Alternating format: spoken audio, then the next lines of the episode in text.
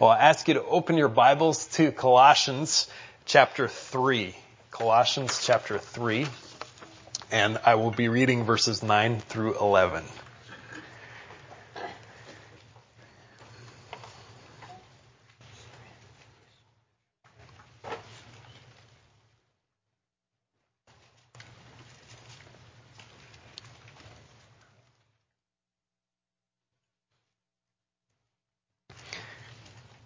Do not lie to one another, since you laid aside the old self with its evil practices, and have put on the new self, who is being renewed to a true knowledge according to the image of the one who created him.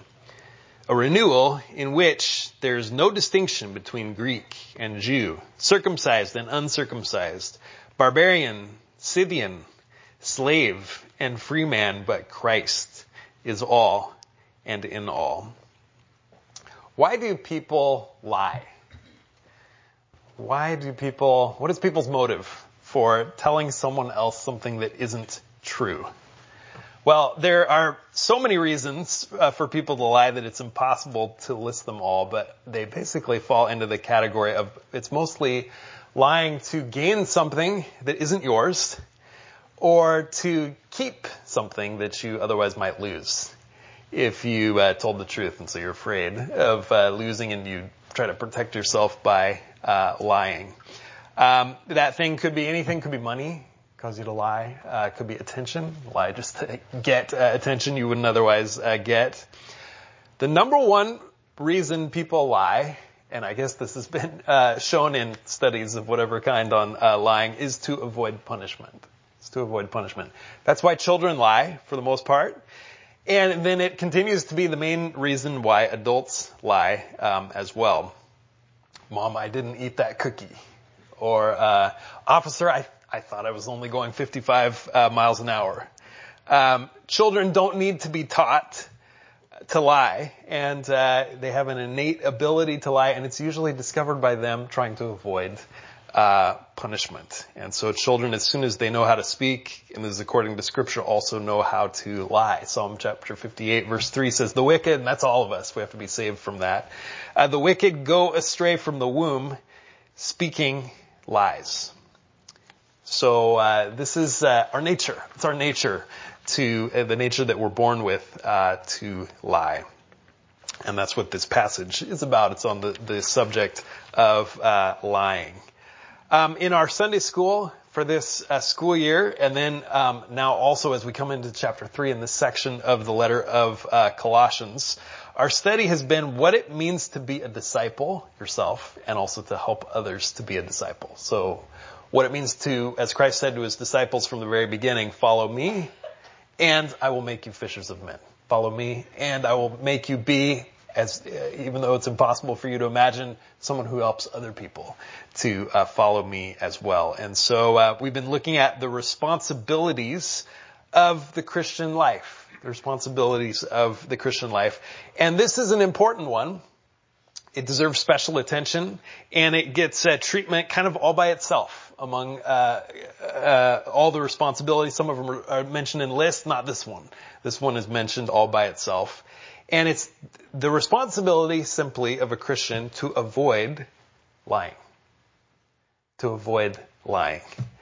Lying has no place in the Christian life. And so, uh, the practice of lying, as Paul says here, needs to be put off. Needs to be put away among, among a, a number of other things. Needs to be put to death. So in this passage that I just read, we have a command do not lie to one another. And then it's followed by two reasons why not to, why, why, why we shouldn't uh, lie to one another. The first one has to do with the individual, the Christian, why lying is not fitting for the Christian, seen individually. And we looked at that last, um, last week. Um, we're going pretty slowly. Um, the second reason has to do with the community, with the church. And that's what we're going to look at this morning is why lying is not fitting for the church. Lying is totally out of place. Lying has no place for the individual Christian. We looked at that last week and this morning. Lying has no place in uh, the church. So uh, the first reason I'll just kind of go over this just by way of a little bit of review has to do with the individual. It says, "Do not lie to one another." There's the command. There's the responsibility. Verse nine, and here's the first reason it has to do with the individual. Since you laid aside the old self with its evil practices and have put on the new self, who is being renewed to a true knowledge according to the image of the one who created him. And so the first reason not to lie has to do with the new self. You've put aside the new, you've put on the new self, and you've put aside the old self with all of its practices, which includes chiefly among them uh, lying. And so you're involved in a renewal. A renewal is taking place, and the renewal is you stepping into the new you. It's putting on the new you that you have that's a reality in Christ. So we talked a bit about the new nature. We've been talking about it. I hope if you're a Christian that you're excited about the new nature. The new you. Who you are uh, in Christ. Hope your interest is piqued in that. If you're not a Christian, if you're not trusting in Christ as your Savior, then you don't need to worry about it. There isn't a new you. Um, but if you're a believer, I hope you're excited about and have a, a sense of anticipation about the new you. The true you is found in Christ. And so we talked about the old you is totally oriented to yourself. Totally oriented towards yourself. And the new you is you turned inside out so that you're oriented towards others as God himself is oriented to love. God is uh, love. And so the true you is found not in your tastes, your preferences, your likes and dislikes. You put all those together and they're all really pretty boring. They're all pretty, uh, that's not really who you are. The true you is found in giving to others. That's where you find your true identity in Christ, uh, the true uh, you. And uh, it's a thousand times more interesting than the old you. I will say that just as a as an encouragement uh, towards this transformation. Selfishness really has one face, and it's an ugly one. Selflessness, that's the new new nature, has a thousand faces. They're all different. They're all unique. Uh, and they're all uh, beautiful. And so I hope you're excited about the transformation of uh, the new you and even discovering the new you. That is all the ways in which God is pleased to bring out the uniqueness of you, of the new you, the new you in, in Christ in your new nature, and it's, it's discovered in concert with others, in giving, like the people in this church that are around you, in giving to them, in giving with them as well, and exercising gifts together in the, in the task of ministry and uh, uh, giving, and giving to and with new people that the Lord will bring in as well as he accomplishes his work in the age and uh, uh, brings in a harvest of uh, souls being transformed in the church. So uh, the new you, all the ways in which the Lord is going to uh, bring that out uh, in you, it's a little hard to know ahead of time. It has to happen in time. It has to unfold. man plans his way, but the Lord directs his steps. Um, and so uh, it's, a, it's somewhat unpredictable. Two men went into the temple to pray. The Pharisee, he prayed to the Lord, uh, just thanking the Lord that he wasn't like this uh, tax collector that he that he saw. He was so thankful uh, for that. The tax collector was beating on his breast. Lord, be merciful to me, the sinner. And uh, that man went down to his house justified, righteous in God's sight. The Pharisee uh, did not.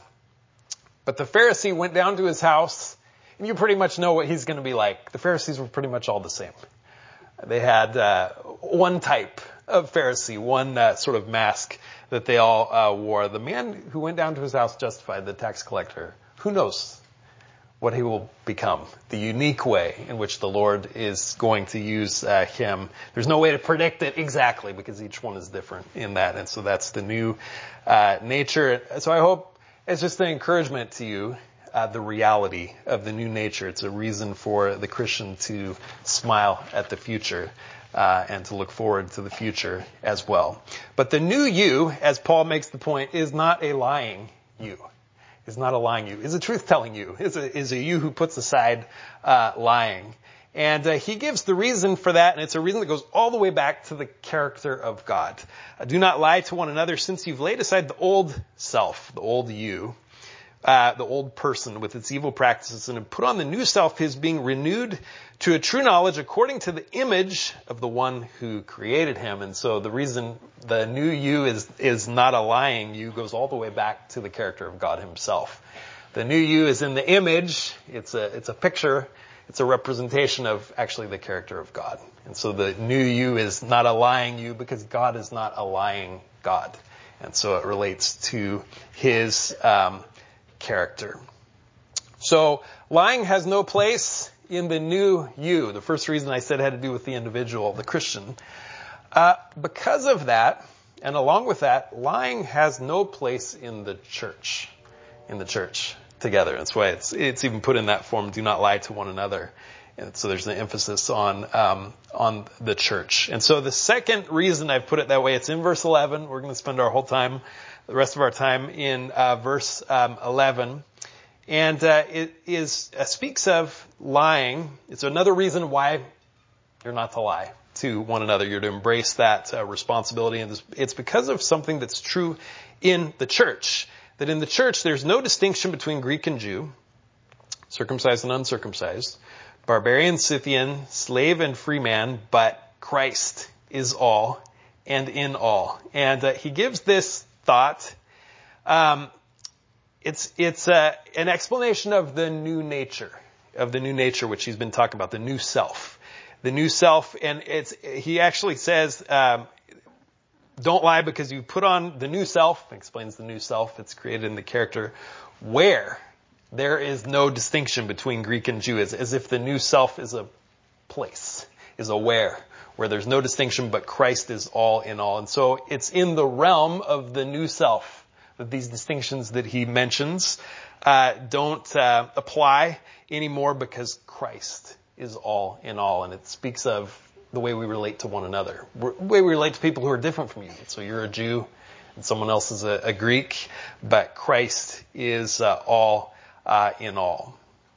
So he speaks of categories here, and this is uh, part of the new nature as it comes to expression in the church, in a group of people with uh, differences from uh, each other, speaks of categories that are in some sense nullified. In fact, that's what he says. Where there is not Greek and Jew, circumcised and uncircumcised, barbarian, Scythian, slave and free, but Christ is all uh, in all. And we'll, we'll talk about the sense in which these things are nullified these distinctions are nullified and the, the way in which they're not nullified in uh, the church. But he mentions he mentions these groups or these characteristics.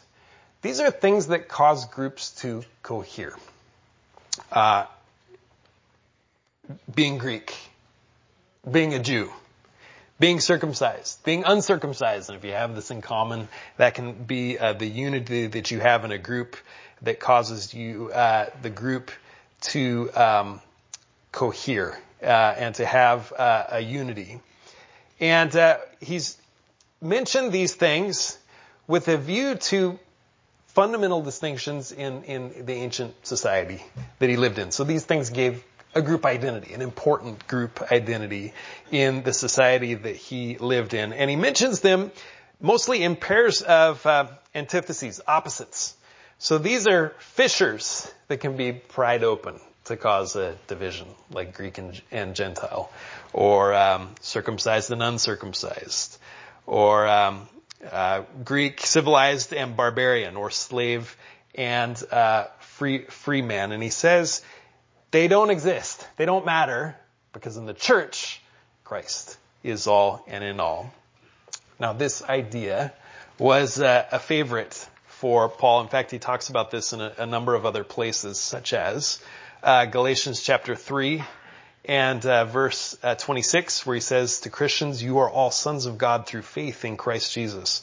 For all of you were baptized in, who were baptized into Christ have clothed yourselves with Christ, where there is neither Jew nor Greek." There's neither slave nor free man. There's neither male nor female. He mentions that. He didn't mention that in Colossians, but uh, here in Galatians he mentions that distinction as well. Neither male nor female, for you are all one in Christ Jesus. Uh, 1 Corinthians 12, verse 13 is another place where uh, he mentions this. Um, For by one Spirit we were all baptized into one body, whether Jews or Greeks, whether slaves or free, and we are all made to drink of one uh, Spirit. In uh, Corinthians, 1 Corinthians, Paul reminds uh, Christians that uh, in Christ the slave is the Lord's freedman, and the free person is Christ's slave. Um, as well. Or in uh, Galatians chapter 6 verse 15 he says, in Christ neither circumcision nor uncircumcision matters, but what matters is the new creation. Is the new that's what we have in common. The new the new person in uh, Christ. So he mentions some of these fundamental distinctions, and I think he's he's grasping for the most fun, when he gives these lists that no longer matter in uh, Christ. I think he's grasping for the most fundamental things that can define a group, that can uh, bring coherence uh, to people, and he's saying they're fundamental no longer nor are these the things that cause the church to cohere to uh, one another. And uh, I'll add this: they don't matter in the church, and in the same way, they won't matter on Judgment Day as well. On Judgment Day um, as well, it won't matter if you're a Jew or a Greek, or if you're uncircumcised, or if you're uncircumcision. The only thing that's going to matter is, is the new creation. The only thing that's going to matter is uh, Christ. And uh, that's specifically said in other lists like this on Judgment Day. In fact, uh, Revelation 19, we won't turn to it, but Christ comes on a white horse and there's a great battle. There's a great battle uh, that takes place and there's a battlefield and it's littered with corpses. And so in a very picturesque way, he calls the birds, the, these are the vultures, these are the birds of prey, to come and feast on the flesh of kings and commanders, but also slaves and poor people. And uh, mentions all these different distinctions that matter a lot now, and they don't matter. The battlefield is littered uh, with all of them because all of them alike have fallen under God's uh, judgment as well. So Paul mentions these um, uh, groupings that are in some way set aside in uh, Christ. Some have noticed uh, Paul seems to set these categories in opposition or corresponding to the daily prayer of a Jewish man who every day, according to their rote prayers, would thank God that he was not born a Gentile, was not born a slave, and was not born a woman. Uh, and so Paul Paul uh, go, puts those uh, alongside, and it's sort of laughable. Some some of that. To, uh, in their defense, I think what they would say is that according to the rabbinic traditions, um, a man was more obligated to obey God's commands, and so uh, um, obeying the Lord and being responsible was sort of an elitist thing uh, for them, and so they would say, "Well, I'm more responsible." It was only for the men. The women were considered busy doing other things, and the slaves as well. And so the men had the most commandments to um, obey. Um, of course, this became kind of a humble boast and a very thin disguise for pride uh, and pride in these uh, uh, things. So these are things that no longer exist in the church, or at least in some sense, no longer exist, are nullified in Christ. In some sense, these distinctions continue. And uh, why do I say that? Why do I say that? Well, if you just keep on reading a little bit further in uh, Colossians, um, there's going to be a set of instructions given for slaves and a different set of instructions given for masters who are free. Or if you read in uh, Colossians or in other places as well, there's uh, different instructions given for wives and different instructions given for husbands. Um, both they have uh, different commandments given to them and responsibilities both in the family and also in uh, the church. And so um, these are um, nullified. These distinctions are nullified in some way, and in some ways they remain um, as well. Not all these distinctions are parallel. Some of them go back to um, creation itself. God created man, male and female. Not mentioned here, but it's mentioned in some of the other lists uh, that Paul makes. Uh, some of the distinctions are man-made, slave and free. That's a, a man-made distinction, and some of them are um, made by God, but not not going all the way back to creation. And, and uh, nations uh, and nationalities would be a part of that although some of those distinctions are even going to remain in the new heavens and the new earth. It talks about nations existing in even in uh, Revelation chapter 22. And so um, Bible teachers have kind of puzzled over in what sense do these key distinctions in identity no longer exist in the church, no longer exist in Christ, and in what uh, sense do they do they continue in Christ. Actually, if you're a man, you're going to be a man for all eternity. If you're a female, you're going to be a female for all eternity, and it's important uh, that you are. But there's some sense in the church in which that doesn't matter. That doesn't uh, matter. Uh, uh, uh and I think that the answer is this: that your righteous standing in God's sight by faith is not related to any of these things. It's not related to any of, of these things. There's no way in which these uh, things recommend you to God or, or keep you from salvation as well, whether you're male or female, circumcised or Scythian, uh, Greek or Jew, barbarian, slave or free. Let me put it this way. Uh, the way in which you belong to the family of God has nothing to do with the, any of these things. And that's true of how you become part of God's blood bought forgiven and cleansed family, whether you're slave or free, male or female, barbarian, Scythian, American, Australian, uh, uh, Jewish, uh, Gentile makes uh, no difference, nor the extent to which you belong. And you could add other uh, distinctions in here too: rich, poor, uh, mighty, strong, intelligent, simple. Any of those distinctions make no difference to how you become part of God's family and the extent to which you belong once you become part of God's family. It's not like an onion where you uh, get in on the first layer and then there's a central core that maybe, maybe the few uh, will uh, get into. No, you you completely belong uh, to God's family, and Christ is all in all. And uh, I like it that Paul mentions the Scythian in here. I think it's the only place in the Bible where Scythians are mentioned. I've, I've been uh, studying a little bit about them. The Scythians were a nomadic people of the Asian steppes. They used horses. Um, they were warlike uh, people.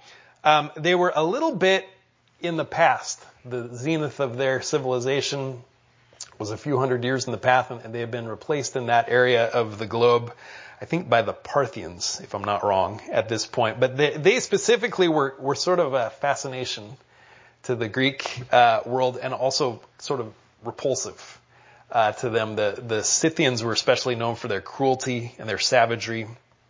Josephus is the uh, Jewish historian.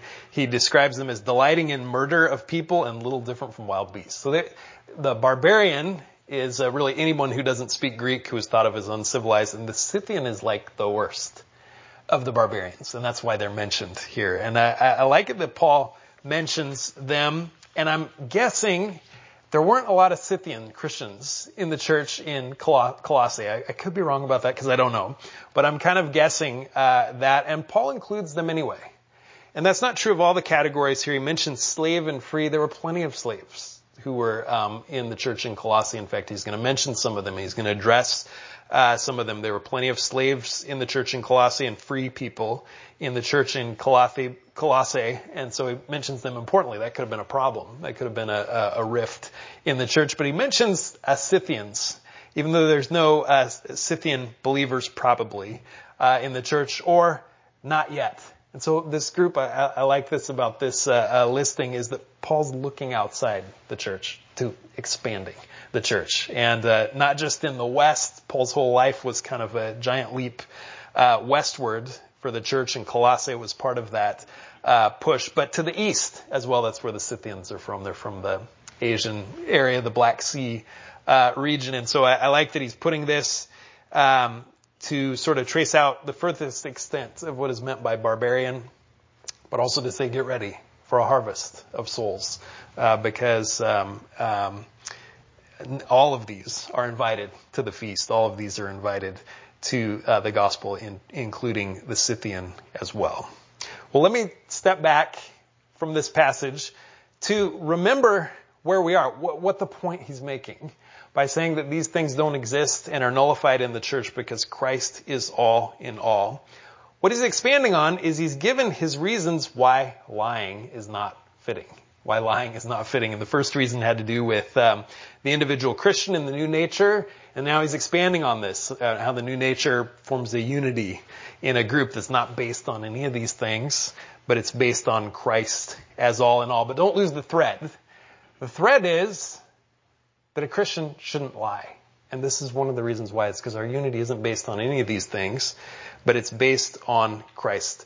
So what's the thought? Why is that a reason not to lie? What's the thought here? And I think the thought is this. He doesn't, Paul doesn't uh, completely explain it.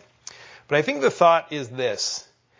Being a Greek or a Jew or being circumcised or being a barbarian or being Scythian or being free cannot cause your sins to be forgiven or deliver you from death or deliver you from the power of sin. And so if this is the best thing about you, if this is the best thing about uh, the church, you might need to lie to get what you don't have. If this is the, the, the best thing to recommend yourself is that you belong to part of these uh, groups. But in the church, Christ is everything. And if you have Christ, you have everything you need. If Christ is your unity, if Christ is the best thing about you, you uh, have no need uh, to lie because you have everything in Christ. And so he gives this phrase at the end uh, as he speaks of this. Um, the new nature is where there is no distinction between Greek and Jew, circumcised and uncircumcised, barbarian, Scythian, slave and free. But Christ is all and in all. Christ, Christ is everything. He's everything you need. You don't need to try to gain something by lying. And He's in all. And uh, when you first read that, you might be tempted to say, Christ is all. He's everything. And He's in all. He's in each one of us. And that's the unity for it. I think the, the grammar of the passage speaks um, against that. Christ is all, and He's in all things all things, not people, is uh, what is meant. That's the way Paul um, puts it um, here. And I think the, the thought returns to what Paul uh, has spoke of. All things hold together in Christ. And even all things are going to find their redemption in Christ. He talked about that in uh, Colossians uh, chapter 1.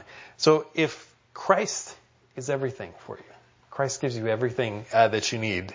And uh, in the church, it's also true that all the things around you belong to Christ and serve Christ and actually serve you, are working together for your good as well. And so uh, the reality serves you.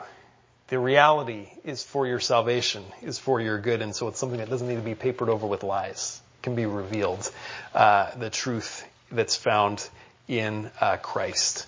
In a moment, we're going to observe the Lord's uh, table where the Lord pledges to you in a special way, in a, in a way that's designed to get your attention uh, and cause you to stop uh, and think. Uh, uh and it is sort of a formal way as he presents this to you in his uh, with these symbols that he's chosen. He pledges to you in a special way, "My body is for you," and pledges to you in a special way, "My blood is shed for the forgiveness of sins." And so, if you have faith if you believe that those words are true and that they're true for you and you're trusting to that, you're not simply holding in your mind something that's true, like having the right answer to a, a piece of, of trivia, but you have Christ himself because that's what the words mean. My body is for you. If you're trusting in that, then you have Christ uh, himself. You can't separate faith in that word from the presence of Christ himself. And you can't separate the presence of Christ himself from faith in that word. It's the only way you have him and the only way you have uh, the presence of Christ. And so by faith, by simply believing in that word, Bible says you're seated with him at the right hand of God. That's a reality. Or, or uh, to put it differently, you've put on Christ. Or as Paul says, it's no longer I who live, but Christ lives in me or we are members of his body, of his flesh and his bones. And so, by faith, simply in Christ, he's present with his power to forgive, to save. And so you have everything uh, in that uh, uh, sense. And he is the he's the logos. He's what stands behind and causes all things to cohere uh, to one another. And so this is the unity in the church. And it's a unity that, that rules out lying. There's no need for lying. In fact, uh, truth is uh, what um, becomes what we need. Something that we don't need to paper over uh, at all. That Christ is all and is in all. Truth is the friend of a Christian always. Truth is a friend of a Christian always, even when we don't understand how it is. Uh, and this is the point that I was making last uh, week that the reality, when you speak the truth, you're speaking something that matches reality, that reality is shaped by God's love as it's revealed in uh, Christ. And so when you lie, you're trying to shape reality by your own word. You're trying to change reality not as it's sustained by God's own word, the Logos, Christ, but by your word. And it's the same as saying, I wish God didn't exist when you tell a lie. It's the same as saying, Christ isn't everything to me. He's not all. He's not my all, and he's not in all, because I'd like it to be different, and I'd like to uh, speak something that is uh, a lie. And God takes it personally. He takes it personally. He takes it, and this is why uh, this responsibility of the Christian life is so important to uh, him. So lying has no place in the new nature, which is the image of God's character, and lying has no place in the church, the church which is the place where Christ is all. Christ is all and uh, is in uh, everything. David, who's described as a man after God's own heart, wrote this about God, behold, you desire truth in the innermost part. So the truth is not just to be on your lips. The truth is to go all the way through and through. The truth is to be found all the way through uh, your heart. Uh, David pronounces a blessing on the man whom God has forgiven. Psalm uh, 32, how blessed is he whose transgression is forgiven, whose sin is covered. How blessed is the man to whom the Lord does not impute iniquity, in whose spirit there is no deceit. In whose spirit there is no deceit. The forgiven man is a man who, in whose spirit who uh, is no deceit. The forgiven person, and that's the blessed person that David is talking about, has nothing to fear from the truth, from telling the truth to God, to yourself, and to others as well. And so the forgiven person, the person who's trusting in Christ, and Christ is present in him with power uh, to save, can call sin what it is. The ugly offense to God uh, that it is because he knows he's forgiven and he's cleansed. In fact, and he's being cleansed. In fact, it's the knowledge that you are forgiven that enables you to call sin what it is and to turn from it as well. And so um, the, the Bible says that the Son sets you free. If, whom the Son sets free is uh, free indeed. And then it goes on to say the truth will set you free. Uh, will will set you free um, as well. Christians is a uh, the church is a place where truth prevails, where truth uh, reigns, and where truth characterizes all, and lying is uh, completely out of uh, place. Ephesians chapter four and verse fifteen describes the church being instrumental in our growth, and uh, as each part works together uh, for the growth of the whole body uh, in love. And it says that our responsibility is to speak the truth in love. So this is the negative part: do not lie to one another. Uh, the positive part is to speak the truth to one another in love. I think sometimes when we think of that, speaking the truth to one another in love, we think of that at the tail end of this responsibility to speak truth to one another and make sure it's done in love. We think of it as an artificial adornment that we're adding to the truth to sort of sugarcoat it whenever the truth needs to be uh, told.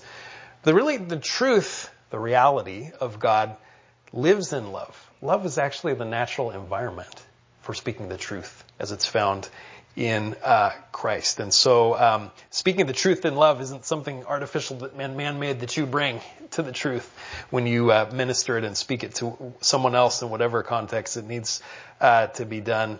Uh, the truth exists in love because the truth exists in Christ. He's he's the one who holds all things together according to his character. In Christ, loving kindness and truth have kissed. Psalm 85, 10. It's already happened. So when you speak the truth, you uh, ought to speak it in love to match uh, what the truth is. You don't have to make loving kindness and truth kiss.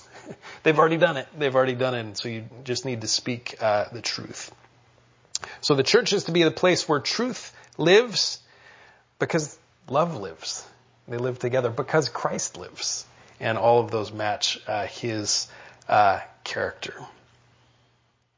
So Christ's truth, Christ's love is found in all real things. and in what is said about things uh, that are real. It's found everywhere that you look. And so the church is to be a place of openness, of frankness, of boldness, of speaking the truth in love where it needs uh, to be uh, spoken uh, in all areas of the, of the of the Christian life and in helping one another to grow. And I'll end just with this as kind of a negative example. How different this is from the Pharisees.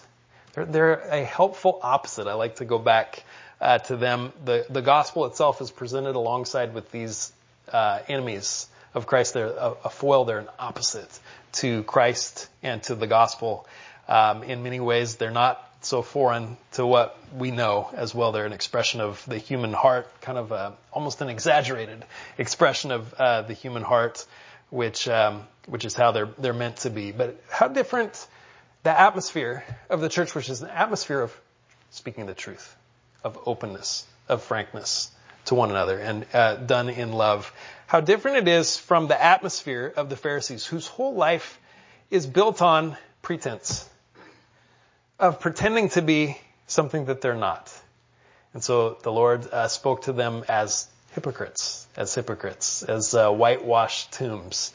Um, and that went through and through to their person. Their whole life was based on a lying, on hypocrisy, and on the, the group that they set up uh, as well. That was the atmosphere of their group um, as well. And so uh, you see them in action when challenged publicly by the Lord. They don't speak to him openly. They don't confront him. They're silent often. They grumble. In fact, um, you'll find uh, many uh, examples of them grumbling, backbiting, slandering uh, the Lord behind the scenes. In fact, the Lord rebukes them at one point and tells them to stop uh, grumbling. Instead of confronting him head on openly, uh, contending for uh, the truth, they go around his back and they whisper to his disciples, why doesn't, why doesn't your teacher wash his hands? Like, uh, the elders, they try to plant that seed in the disciples' mind and the disciple, why doesn't he wash his hands? And they go and ask him, uh, for it. And so the Lord tells them, beware of the leaven of, uh, the Pharisees. It's something that works not openly, not straightforwardly, not boldly, but you put it in the bread and you don't quite see how it's uh, working. And it's the same with them. Uh, they were a conspiring group. So the Lord confronted them. Instead of confronting him, they went and conspired together as to how to destroy him. And when they finally um, did kill him, it was by stealth, by meeting at night, by meeting with someone who was to uh, betray him. And so the Pharisee culture, if you want to put it that way, was a gossiping, whispering, and indirect uh, culture, and it was exhausting for them. Their whole life was based on pretense. It was the kind of thing where you need a break from it. And that's the way the Lord described the Pharisees as putting heavy burdens uh, upon people that they're not able to bear. It's not so in the church. Christ taught, let your yes be yes and your no be no. Uh, in other words, when you say yes, it should mean yes. It shouldn't mean a, a, bunch of different things and hide a bunch of different things. It should just mean yes. And when you say no, it should mean no um, as well the uh, how different this was from the Pharisees who played all kinds of word games. They got really elaborate. If you swear by the the temple, it means nothing, but if you swear by the gold of the temple, then it's binding. Uh, if you uh, swear by the altar, it's nothing, but if you swear by the offering that's on the altar, then it's uh, binding. And so, uh, truth telling, truth telling is something that is found in the church because it's found in Christ, and it goes all the way to the very heart of uh, the Christian that's important. James uh, chapter five uh, gives this: "Let your yes be yes and no be no." He um, he reproduces it in his uh, letter, and he puts it above all. Above all, it's kind of uh, surprising that he makes it so important. James chapter five and um, verse twelve. But above all, my brethren, and he said a lot to say to them. But above all, do not swear either by heaven or by earth or with any other oath, but your yes is to be yes and your no, no, so that you will not fall under judgment. This uh, characterized Paul's ministry openness, frankness, boldness. He often talked about this with the churches. When I came to you, I didn't come with flattery, trying to win your attention, peddling something uh, like a salesman who's not going to tell you uh, the whole truth, but I was open towards you. I loved you, and I spoke truthfully to you. And that's the way Paul was when he came into a town. His, uh, there's many passages of scripture. One that uh, strikes my attention is to Paul's uh, problem church. James uh, gave us a, a, good summary of his first letter to this uh, church, but in the second letter that we have in scripture that he wrote uh, to them, he says this, our mouth has spoken freely to you, O Corinthians, and that's a Christian. His mouth is open towards God. He's not hiding his mouth is open towards others. And that's what uh, the atmosphere of the church should be. Our mouth has spoken freely to you, O Corinthians. Our heart is open wide. You are not restrained by us, but you're restrained in your own affections. Now in a like exchange, I speak as the children, open wide to us also. So Paul speaks boldly. He speaks from the heart because he speaks truthfully. He doesn't have anything uh, to uh, hide. And he's saying to the Corinthians, speak, be the same towards us. You're not constrained by us, you're constrained by yourself, and you need to find Christ is all and in all, and let it uh, open your heart to speak openly and to speak plainly and to speak the truth. So do not lie to one another. It's an important responsibility of the Christian life that needs to be uh, embraced. The church is a place where truth lives and reigns because the church is a place where love lives and reigns because the church is the place where Christ lives and reigns and he is all and in all. Let's pray. Dear Heavenly Father, we thank you for the Lord Jesus Christ and we thank you for the way in which he sets us free to know the truth and then to speak the truth. We thank you that we know the truth about sin. We've grasped it, not as fully as we should, but we've grasped it truly because we've grasped the truth of salvation that's in Christ, that Christ saves sinners, that his grace is for the undeserving. And so, Father, as we're transformed by this love, transformed into this image, we pray that we might also be transformed into those who tell the truth from the innermost part. According to your desire, you desire truth in uh, the innermost part. We pray that we would put aside lying, and that we'd be characterized by directness, frankness, openness in our dealings with one another and speaking the truth, both in the church and then to those outside uh, as well. We pray these things in Jesus' name. Amen.